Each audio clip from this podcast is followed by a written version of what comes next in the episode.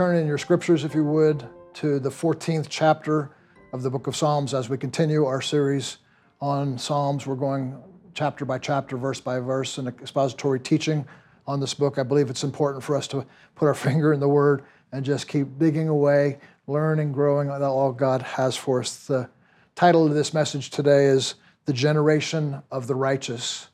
And in the hour we live, I believe this is such an important message that God would have us be raised up as a generation of the righteous. Let me pray, and then we'll read and get into the text.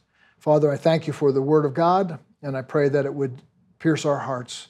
I pray that it would speak deeply into who we are in these last days, would teach us how to live holy and righteous and just in an hour of trouble and trial and tribulation. That we would not cower or fear or fall back, but Lord, we would forge ahead and do all that you've commanded us to do with courage and boldness and power of the Holy Spirit. I pray you would bless my words now. Let them touch many hearts, many lives, uh, and, and, impact, uh, even if you would be so gracious, Lord, to, to impact communities and cities and nations. We give thanks for this in Jesus' name. Amen. Let me read Psalm chapter 14 to you, the whole chapter. To the choir master, of David, the fool says in his heart, There is no God. They are corrupt, they do abominable deeds. There is none who does good. The Lord looks down from heaven on the children of men to see if there are any who understand, who seek after God. They have all turned aside. Together they have become corrupt. There is none who does good, no, not even one. Have they no knowledge? All the evildoers who eat up my people as they eat up bread and do not call upon the Lord. Verse 5 there, there they are in great terror, for God is with the generation of the righteous. Verse 5 is where we get the title of our message today. You would shame the plan, speaking again of the evil. You would, you evil people, would shame the plans of the poor, but the Lord is his refuge. Oh, that the salvation for Israel would come out of Zion when the Lord restores the fortunes of his people. Let Jacob rejoice, let Israel be glad. Where we get the great theme of today's message in this 14th chapter is found in verse 5. And I want to highlight, highlight these words the generation of the righteous. And this, this word here shows the great contrast between a generation that's steeped in wickedness and corruption, vileness, and rebellion towards God, and how that is contrasted and in contention with God's holy remnant, the people of God that are God fueled, God inspired, God touched, God ordained to be worshipers. They are the generation of the righteous, a people set apart, a holy generation, a royal priesthood. And we see these two generations living together, but oftentimes contending with one another and clashing with one another. And I believe there are five realities of this generation of the righteous, five realities that they that they see in their own life. And I want to list them first, and we'll go through them line by line. The first one is that they live in a crooked and wicked generation. They have an understanding of the hour in which they live. Secondly, they have seen many among them who have fallen away. Third, they watch out for themselves or they watch over themselves, their heart, their soul, their spiritual life. Number four, they are a terror to a wicked generation. And lastly, they are a generation that cries out for the freedom, deliverance, and for salvation of the nations, salvation, a, a spiritual awakening in their nation. And as a result, they live a life of amazing joy and, a, and of worshipful gladness. This is beautiful to see that God is raising up in this last days a generation of the righteous and they are looking at these five areas in their life to be fruitful and to be all that God wants them to be, all that God wants us to be. Let's look at these, break them down one at a time. Number one, they understand that they live in a crooked generation. Verses 1 and 2 The fool says in his heart, There is no God. They are corrupt. That's the corrupt generation. They do abominable deeds. There is none who does good. The Lord looks down from heaven to children of men to see if there are any who understand or who are any seeking after God. They don't believe in God. They're not seeking after God. They're not looking to God. And as a result, they've become corrupt. Uh, there's a corruption in their heart, there's a degradation in their heart, there's a moving away from righteousness, whether it be an individual or in a, even in a church or possibly even in a nation, as we're seeing in America, there's a moving away, an ungodliness, a flood of filth touching the land. And we see is exactly what David was crying out to God in this very precious and powerful prayer. And he first does this he describes the condition of the world and the worldliness around him. And those who would live as righteous in the midst of a crooked generation understand that the world is unbelieving, number one. Number two, corrupt. Number three, doing abominable deeds. It's not just their heart is unbelieving or that they're not just corrupt in their thinking, but now their deeds, they're doing their abominable deeds. We see this happening around the world. We, we hear of things and, and we rejoice over the good news, such as here in America, the reversal of the horrible decree of the Roe versus Wade decision 50 years ago. And we rejoice that it's been overturned, but we understand there are still abominable deeds. State after state is adding new legislation, corrupt politicians, corrupt leaders, ungodly men and ungodly women who uh, hate evil, uh, hate good, and love evil. And what they're doing is setting forth new proposals to cause more abominable deeds to take place. It's not just with abortion, it's with sexual immorality. The flood of sexual filth has moved, as we've studied before in Romans chapter 1, it's moved from, from uh, sexual perversion to homosexuality, then into number three, to a depraved mind. And that's the hour we're living in now.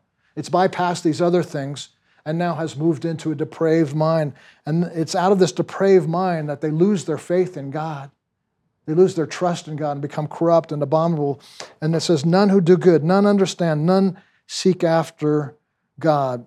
The second thing that the righteous generation would understand is that they have come to realize that they shouldn't expect things to be otherwise.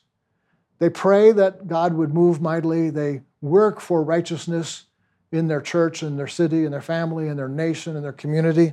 But they realize that they live in a fallen world, that sin has marred all of creation, from mankind to the earth and the universe itself. and they're not expecting it to be otherwise. Or maybe a better way of saying is they're not surprised when they see the wickedness being pervasive all around them. It's not like they're dismayed. It's not like they're overwhelmed. It's not like they're cowering in fear now because they seem to think wickedness is too prevailing and it's too hopeless and it's too far gone and, uh, and we're too much a remnant. We're too much of a small minority and, and, and, and, and so many are falling away that you can get to the place where you can despair. But the generation of the righteous are as bold as lions. No matter what's going on around them, they don't fear, fear, they don't cower, they're not surprised or dismayed. And I want to encourage you, my friends, don't be surprised when the world acts like the world. When, when we see certain things happening in the world, even more in America now than ever before, corporations are supporting evil uh, purposely, intentionally, and vocally. Even companies like Disneyland, that was once a bastion for family fun and joy and clean entertainment has become now, as I've been saying today, part of this flood of filth around the land. They're doing it without blushing, without shame. And instead of being surprised and dismayed, like, why are they doing that? How can they do that? Is, is to realize the world acts like the world. Sin follows sin. It becomes worse. It becomes more corrupt. It becomes more abominable in God's sight. They are given over to worse and worse situations.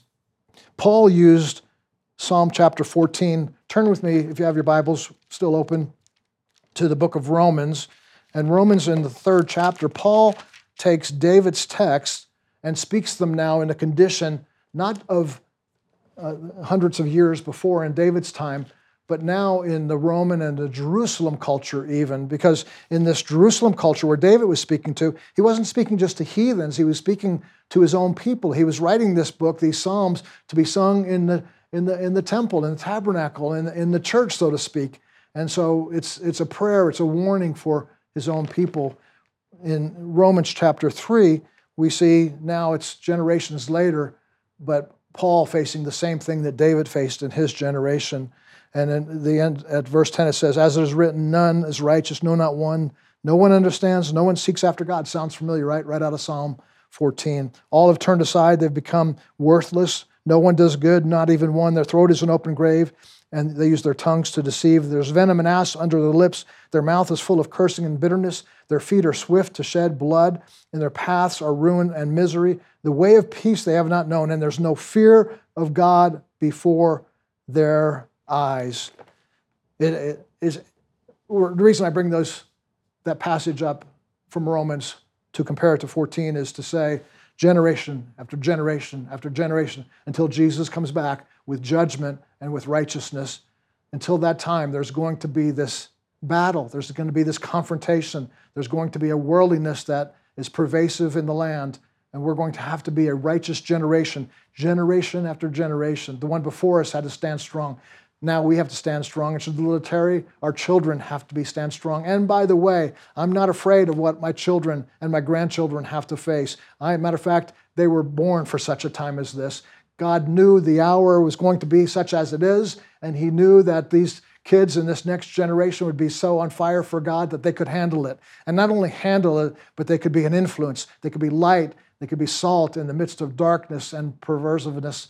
And we see what God is doing and so I'm hopeful for this next generation. I'm hopeful for young people. I'm hopeful for young men and women of God who believe that no matter what happens in culture, no matter what happens in the world around them, they're going to stand faithful. They're going to stand true. They're going to stand strong. They're going to dig into the Word of God. They're going to fall on their knees and crying out for righteousness in the midst of a perverse generation. And I am thankful that God gave me children for this generation. And I'm not afraid for my grandchildren as they grow up, as things grow worse and worse. They're going to grow brighter and brighter, stronger and stronger, more and more faithful, more and more able to stand faithful in hard times because my generation grew up in materialism and comfort and ease. And because of that, we've adopted a materialistic so called gospel. And we want comfort and ease. And when it doesn't happen we're alarmed, we're surprised, we're caught off guard, and many fall away because they don't get their way. We need to be a different kind of people, a people that understand no matter what happens around us, we are faithful to the Word of God and to the God of the Word. And we're going to do all that God has commanded us to do.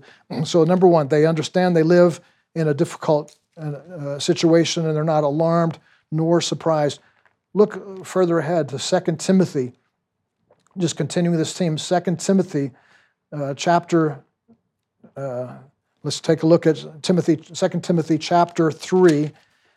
2 Timothy chapter 3, verses 1 through 10. But understand this that in the last days, difficult times will come, for people will be lovers of selves, lovers of money, proud, arrogant, abusive, disobedient to parents, ungrateful, unholy, heartless, unappeasable, slanderous, without control, brutal not loving good, treacherous, reckless, swollen with conceit, lovers of pleasure rather than lovers of God, having the appearance of godliness but denying the power. Avoid such people, for among them those who creep into households and capture weak women and burden with sins. Verse 7 then, always learning, but never able to arrive at the truth.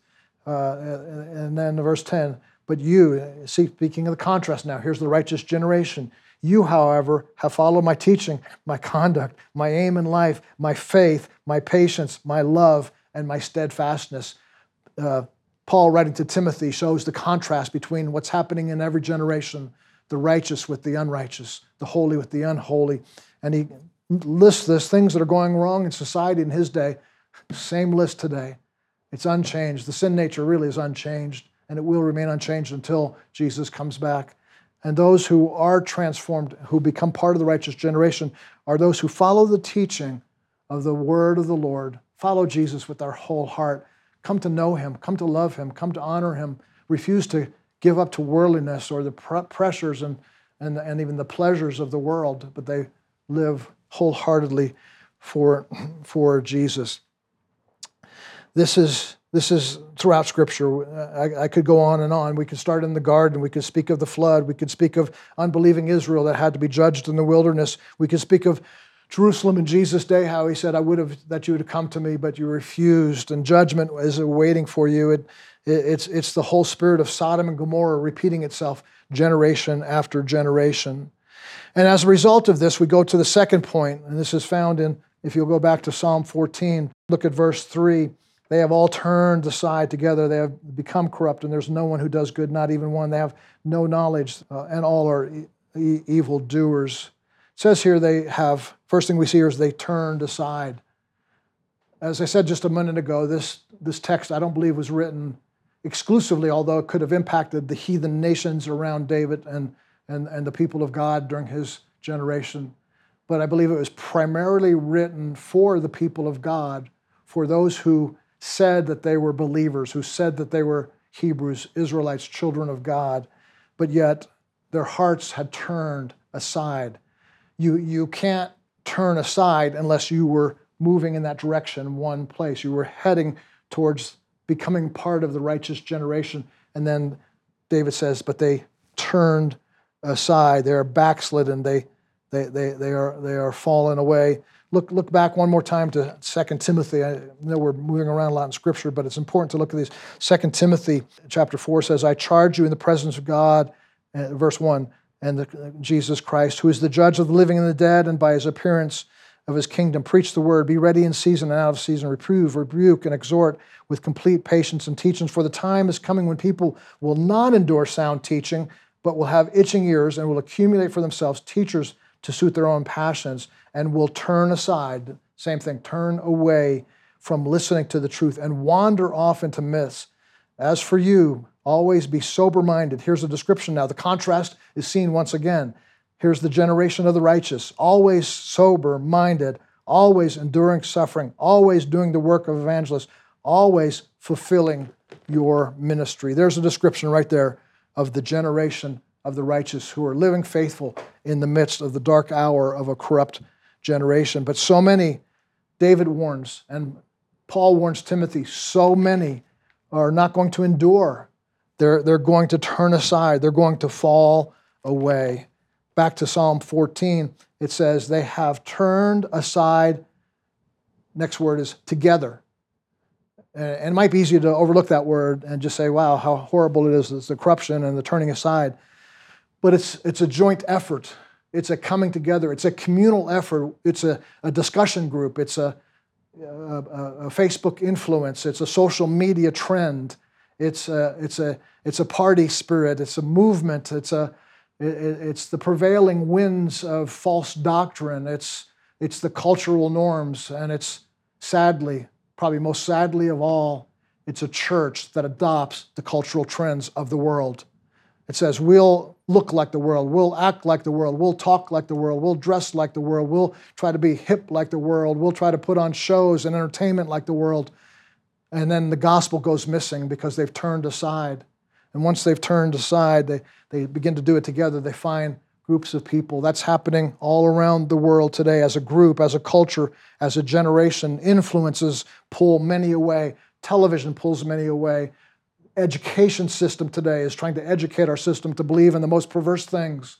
And it's, it's together. There's a, there's a, Psalm 2 says that the, the people have, have together imagined vain things and come against the King of Kings and the Lord of Lords. And we're seeing that in our generation as well. And as a result of it, it says they have become corrupt.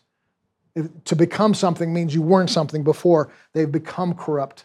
Maybe you got saved out of sin and you are thankful for what God's done, but you have to be careful because you don't want to move back into the old world, putting, putting on again the things of the flesh, where Paul says to put off those things, crucify the flesh, and live. Make sure you don't become part of a, a wicked and corrupt generation. Secondly, or excuse me, uh, so, so the first thing we saw is they live in a, cro- a crooked generation. The second thing we're seeing is they, that many, they have seen many people fall away. And thirdly, they watch over themselves. They see so many falling away because of the prevailing winds of culture. And, and when they see many falling away, instead of slipping slightly into it or trying to accommodate culture or trying to be acceptable to culture, what they do instead is they say, No, I'm going to watch over my soul. I'm going to guard my heart. I'm going to call on the Lord. I'm going to, going to stay faithful. I'm going to ask the Holy Spirit's power to keep me in, from this hour of temptation. I'm going to ask the Holy Spirit to do a supernatural work in my life. They watch over their own souls, they watch over their spiritual condition. 1 Corinthians 10 12 says, Take heed lest you fall away. The warning there is, is that you fall into the old patterns of this world, that together you go with that crowd that's marching away from the things of God. And here is a deep and important warning take heed now. Guard your heart. Guard your heart from influences. Guard your heart from false teachings. Guard your heart from worldly indoctrination. Guard your heart from things that are happening around you. Guard your heart from, like I said, education or entertainment and, and even the compromise that's happening in the church. Guard your heart from a watered down gospel. Guard your heart from a church that compromises with sin, with, with worldly influences. Guard your heart. One of the ways this generation of the righteous does this is found in Hebrews chapter 13, verse 17. It says, Obey your leaders and submit to them, for they keep watch over your souls. One of the things about the righteous generation is they watch over their souls. One of the ways we watch over our souls is to have a faithful man of God, a pastor, an elder, a leader in the church and in our, in our, community, our Christian community, who understands that they have been given the faithful charge as pastoring, as shepherding the souls that are under their care. And, and we engage in this pastoral form of care and protection. Shepherd is the one who guards the flock, who, who brings the flock into streams of living water. And so we obey them. We, we, and, and uh, boy, that talk about a countercultural ideal idea is, is, is this idea of, of uh, obeying leaders. We, we live in, in a world that has cast off all restraints. We live in a generation that will not tolerate someone telling them, leading them, guiding them to the truth. Rather, they just they want to live in their own rebellious untruth. And so we, as the generation of the righteous, must find faithful pastors and, and, and to carefully avoid what is very prevailing as this word together again. Together, so many false doctrines, false winds of truth, uh, of, of untruth. So many churches have gathered together around those teachings that we need to be careful, not only that we find faithful, godly men to pastor us, but that we avoid false teachers and false teaching. Too often, if you go to somebody's library in their home or hear what they listen to online, you'll see that they listen to faithful teaching from the Word of God. Then the very next sermon that they listen to, or the very next book that they pick up, is by a heretic, a false teacher, someone who's tickling their ears, someone who, who, who tries to lure them into ungodly doctrines.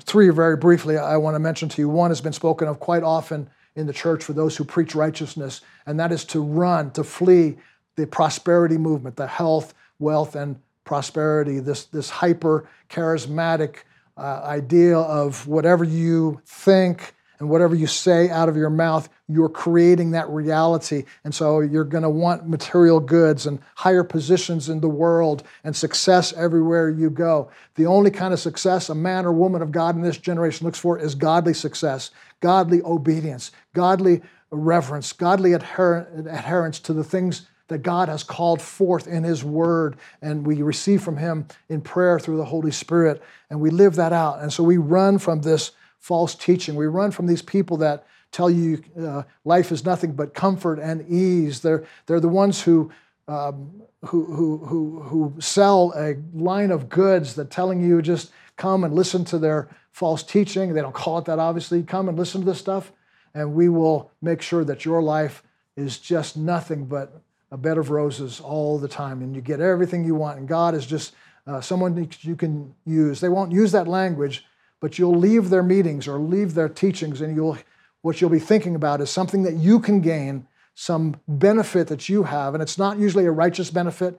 It's usually a materialistic benefit. Run from the prosperity movement. Secondly, I would say run from performance oriented churches churches that are more concerned about how well things are going on the stage than they are concerned about the condition of your heart. There's no preaching against sin, there's no preaching for righteousness. It's preaching tips and tidbits and helpful hints. It's, it's putting on a good show. It's having smoke and mirror and lights. It's having a band that equals the, the hottest uh, pop rock stars in, in the world. The, the, the, the culture is one of, uh, of uh, uh just, uh, you know, drinking and smoking and sleeping around, and there's no conflict, that there's no contention against that. It's just we want to draw a big crowd. Run from churches that are performance oriented where you don't hear the gospel. Now, I'm not saying we shouldn't have good singing and we shouldn't have good ministry and we shouldn't have uh, people who are gifted in the calling to do the things, whether it be worship or teaching of the word. But if you're there and somebody's just telling stories and they're just putting on a show, run from that. Run from prosperity, run from performance, the entertainment culture that is so pervasive in the church today. Number three, and lastly, run from what we call the progressive movement in the church today. The progressive movement is a is part of really it's just a rehashing of the liberal church that denies things like the virgin birth or the second coming or uh, Jesus dying on the cross or being raised again or that there's a heaven and a hell. It's just more Jesus was a good man and he's loving and he and, and we are and the church needs to move away from that old school fire and brimstone and move away from uh, ancient hymns and move away from believing the inspiration of all scripture as being inspired by God, infallible word of God. And now they're just kind of talking about how they see the world. And, and you'll hear things like, uh, my God is a God of love, and He would never, He would never send anyone to hell. He would never judge anyone, anybody for um, uh, sexual immorality. He would never judge anybody for adultery. He would never judge anybody for fornication. He's just, he's a loving God. He understands we live in a world where we have these urges. And, and so we just want to come together and learn how to love one another and how to be gracious and how to, how to try to draw the world into this so called false gospel, this so called gospel, which is actually a false gospel. Rather than falling for those deceptions, the righteous generation that God is calling to be stirred today will be one who finds faithful pastors, avoiding the false teachers, and look to simple, humble, faithful, godly, Bible preaching, holy living, worldliness contending men of God. Men who stand strong. They don't have to be charismatic. They don't have to be supernaturally, they don't have to be uh, super gifted. They have to be supernaturally gifted. They don't have to be gifted in, in, in the way the world looks at that, but they have to be faithful and true and oh, that God would raise up a generation. As I speak today about this generation of the righteous, let me just speak to the pastors and leaders that you throw off all the chains of culture around you and all the pulls and, and draws and influences of, of the, even the Christian culture around you that says you have to grow a big church and you have to put on a show and you have to, to compromise the, and water down the gospel. Throw it off and go back to the faithful word of God. Don't turn aside watch over, even you pastors and leaders, watch over your own soul and connect and uh, be connected to people around you that are going to stir up godliness and righteousness in your heart. A third thing we see is as they watch over their souls is, is one, of the, one of the things that caused these people to lose faith in God and become corrupt and turn aside and, and not one of them being able to be good is because in verse the last part of verse 4 and they do not call upon the name of the lord. Nothing that we have mentioned in verse 1 through 4 is any problem for the lord to solve. Is, is there's not one of those things that are too difficult. Somebody's unbelieving. They, they, they, they say there is no god. God can come down from heaven and in an instant cause that heart to be on fire for God. A person is corrupt, God can change that corrupt heart, that abominable heart, that heart that, uh, that, that behavior that no one does good, uh, that, that none seek after God. God can change all those things. But the change comes when we call upon the name of the Lord. Call upon the name of the Lord, and you shall be saved. And not only saved, call upon the name of the Lord, you'll being kept as well. You'll be kept from this wicked generation. You'll be kept from backsliding. You'll be kept from going back to the things of this world. You'll be kept from going back to your old way of living. Why? Because you'll call upon the name of the Lord. If you remember last uh, study of the 13th chapter of Psalm, uh, Psalms, David was feeling forgotten and abandoned by the Lord, and he could have easily done what was happening in chapter 14, turning aside and becoming corrupt. He could have thrown off all his history with God and said, It's not working anymore. I'm, I'm all alone. I'm forgotten. I have sorrow. In verse 2, he says, or 13, sorrow all, in my heart all day long. But look at verse 3. He says, Consider me and answer me, O Lord. What's he doing? He's calling on the name of the Lord. And as a result, verse 5, he says, But I've trusted in the steadfast love, and my heart shall rejoice in your salvation. I will sing to the Lord. That calling on the name of the Lord turned everything around. But here in chapter 14, the sad news is this, this uh, wicked generation is not calling upon the name of the Lord. The key difference between these two chapters is one calls on the Lord, and God answers and hears the cry and resolves the turmoil of the heart. In 14, they don't call upon the Lord, and there's none righteous. There's none, there's none that can be righteous if they don't call upon the name of the Lord. The difference between a righteous person and an unrighteous person is not their moral fortitude, it's their uh, calling on the Lord, and an imputed righteousness comes into us when we call upon the name of the Lord. And then we receive a knowledge of who he is, of what he's doing. Hebrews chapter 5, verse 14 says, By reason of use, they have their senses exercised to discern good and evil. When you call upon the name of the Lord, what it does, it gives you a spiritual discernment. It gives you the ability to look at things in this world and say, No, that's evil. Look at this, and that's good. It's a discernment that we need. And so they watch over themselves to see if that discernment is still sharp, if they're still focused on the things that match the Word of God and that the righteousness of the holy righteousness has been imputed into them, that it's not works out external trying to become righteous, but they've become righteous by the power of the Holy Spirit. And now we guard our hearts, we watch over our hearts, we tend the, the, the, the, the, the heart we have inside of us as well. Number four, they are, and this one is this one's my favorite. I just love this.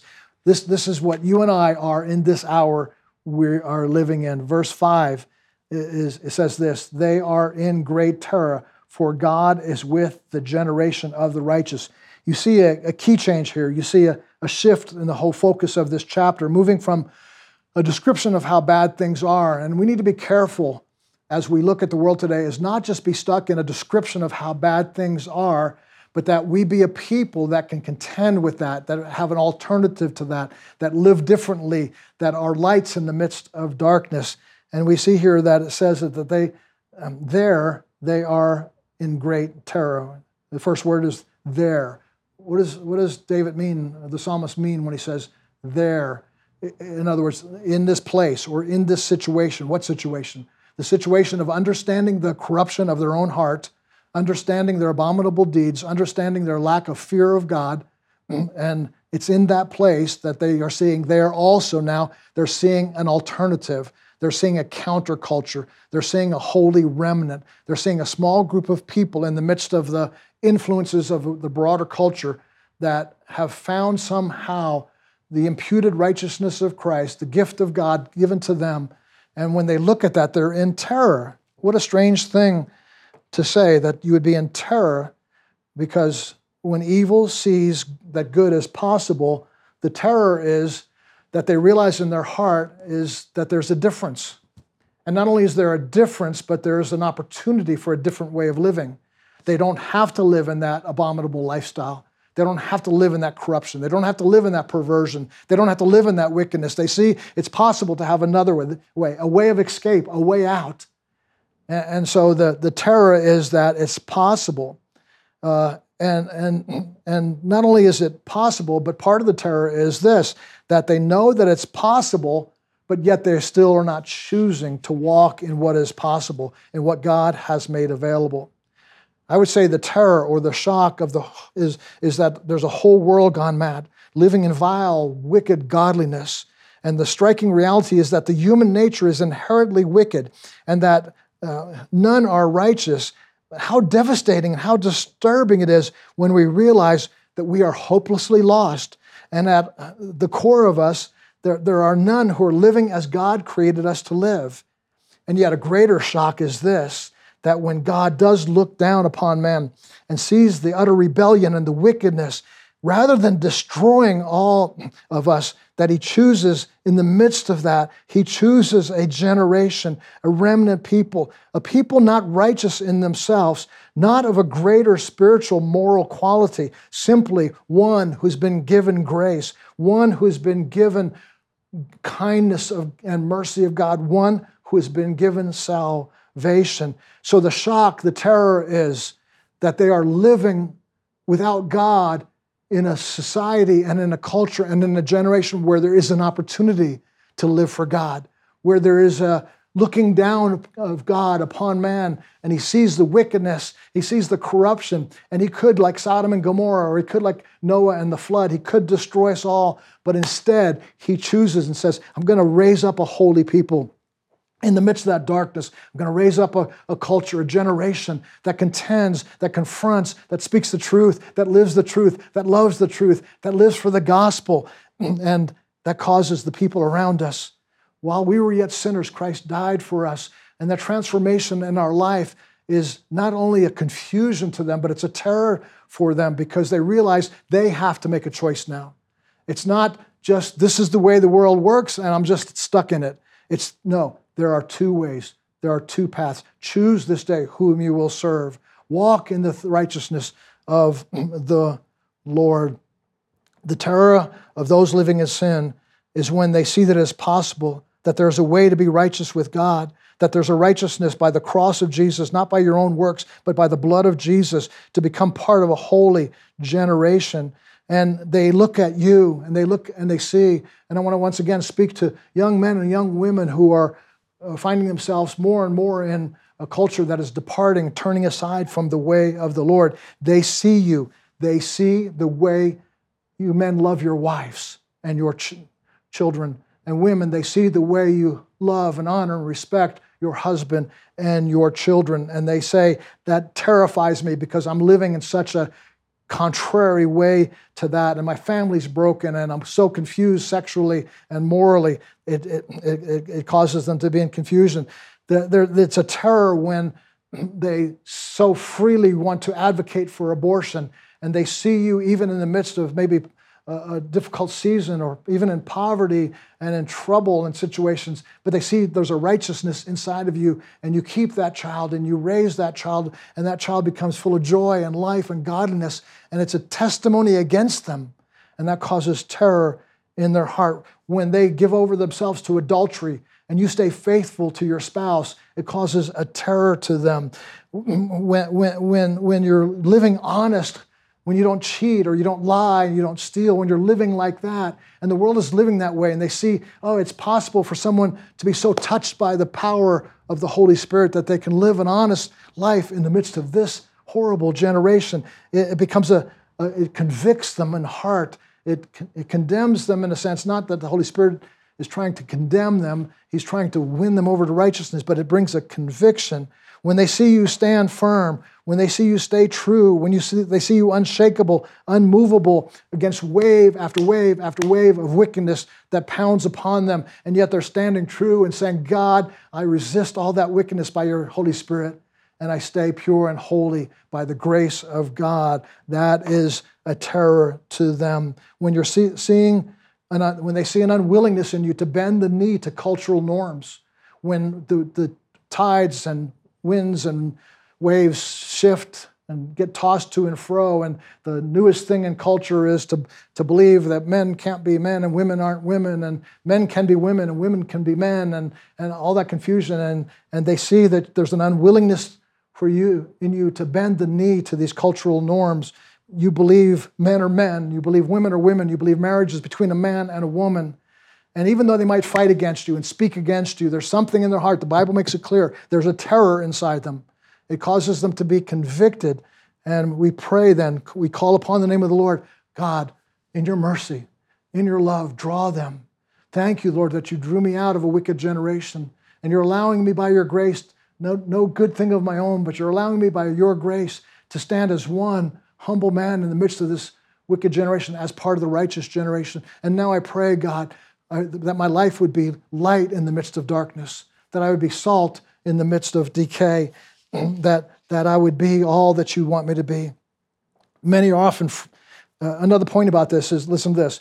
many of us sometimes are frightened by what we see in the perversity of, uh, the, uh, of the world. When we see these horrible things going on, the wickedness, the agenda of the godly, the, the tactics of our government, the tactics of our education, of our entertain, the entertainment systems around uh, just everywhere we go, even in sports and athletics, we see this flood of filth coming. And sometimes it can cause us to be frightened. We, we can say, is thing, are things going to get worse? Or as I was talking about earlier about our children, we could be frightened for our children or our grandchildren. But here's some wonderful news there's a reverse situation. And the reality is, we should not be frightened of the world. The world should be frightened of us. Not a fear that says, I don't want to be around them, but frightened in the sense of uh, they, they, they begin to understand the conviction of the Holy Spirit and that they're living an ungodly life. Uh, the, the, this reverse situation is that it's, it's more true and powerful. It is when the wicked and evil and godless are confronted with a righteous generation who are freed from captivity. And not only that, but they are winning battles against the forces of evil and the evil darkness and its agenda. The righteous generation, I believe with all my heart, it limits, it disarms, and it stands in the way of unhindered evil. It confronts evil, and by doing so, evil is afraid of the righteous generation. The, the wicked generation is afraid, is in terror of us because they know we hold the truth. They deny the truth of God, but they know it's a reality. They're denying what is they're having to, not, to, to deny means to suppress, to put down, to try to disbelieve what really deep in their heart they believe, to the point they get calloused and eventually may not even believe it any longer. But I pray that we could be a good influence, we could be light, that we're not a holy remnant, that we're not a righteous generation just for our own sake, but that we could prove to the world through God's grace that there's a difference, there can be a light that shines in the darkness. And lastly, they are a generation that cries out for freedom and salvation. This results in a life of amazing joy and a worshipful gladness. Contending with, with the, the pervasiveness, prevailing winds of the worldliness is, in this generation doesn't mean that we need to be downcast or uh, dreary or dull or weary or worn out. No, we can find life in no matter what's happening in the world. The Holy Spirit gives life. Jesus came to give us life and life abundant. That's what verse 7 says. Oh, that salvation for Israel would come out of Zion. When the Lord restores the fortunes of his people, let Jacob rejoice and let Israel be glad. The, the word there, restore the fortunes, means bring out of captivity. It's a little bit strange as it's translated restore fortunes because it sounds like you were rich and now you lost your riches, now you're going to become rich again. When in reality, it's speaking about uh, that uh, he's going to t- bring us out of the captivity to the world around us. We're going to be saved, and that salvation will come from Zion. Praise God. It's not going to come through moral fortitude. It's not going to come through political uh, uh, uh, ramifications. It's going to come through the people of God. It's going to become through people who are trusting God, but it's going to be coming those people are going to receive it from Zion. Zion is God's holy hill. It's where God's presence dwells, and it's the presence of God that does these things. Nothing I've talked to you about that today is in our own power, in our own strength, or in our own righteousness. It's an imputed righteousness that comes from Zion, the salvation from God, the righteousness is from God. It's it's God's righteousness in us, not righteousness of our own. And therefore, it restores fortunes in the sense um, I'm restored back out of captivity now and back into that inheritance that I have in Jesus Christ. The ultimate cry of those God calls is not that they become good or they stop doing bad things. Uh, it, it's not uh, just try to be right. Uh, all those things are good and they're true, but they are insufficient. We must be saved. We need salvation, for outside of ourselves, we have no, uh, for inside of ourselves, we have no hope. Only outside of ourselves the grace that's coming in from God to us. The cry is that something would come. It would come from Zion. It would not come from our own strength, not by my, not by power, but by my spirit, say the Lord. It would come from Zion. Also, when He restores the fortunes or when He releases us from captivity, He's bringing us back to the place, that most holy place, that place uh, where where once we were captive to unbelief, we were once disobedient, we were once rebellious we were once in corruption, Uh, we had a deep seated refusal to seek God, to turn and trust in God. Uh, uh, we were captive to these things, but hallelujah, a Savior came to our rescue. And as a result, I close with this. Uh, the last line is let jacob rejoice let israel be glad the generation of the righteous are the most happy joyful people on earth they, they understand and they grieve over the vile condition of our nation yet it's uh, uh, yet yet uh, even with all the negative around them they, they are dedicated to the condition of their hearts that will be filled with joy and gladness when the lord restores he, when he gets us out of captivity, when he makes us a part of the righteous generation, let Jacob rejoice, let Israel be glad. There is worship, there is joy, there is celebration. Are, are you troubled over the corrupt conditions of the world surrounding you today? Are, are, are, you, are you more conflicted and confused and focused on those things than you are focused on what God wants to do for you, who God wants you to become, what He can make you become? Are you more uh, worried about the problems in America, or are you more focused on what God is doing in His holy hill from Zion? That He is, in this last hour, raising up a holy generation, a royal priesthood, that you and I can be a part of it. How do we do that? We humble ourselves before the mighty hand of God and say, God, I'm broken. Uh, without you, I'm part of this wicked generation. Without you, I'm corrupt. Without you, I turn aside. Without you, I can't maintain a faith in my own. Without you, I don't have knowledge and understanding.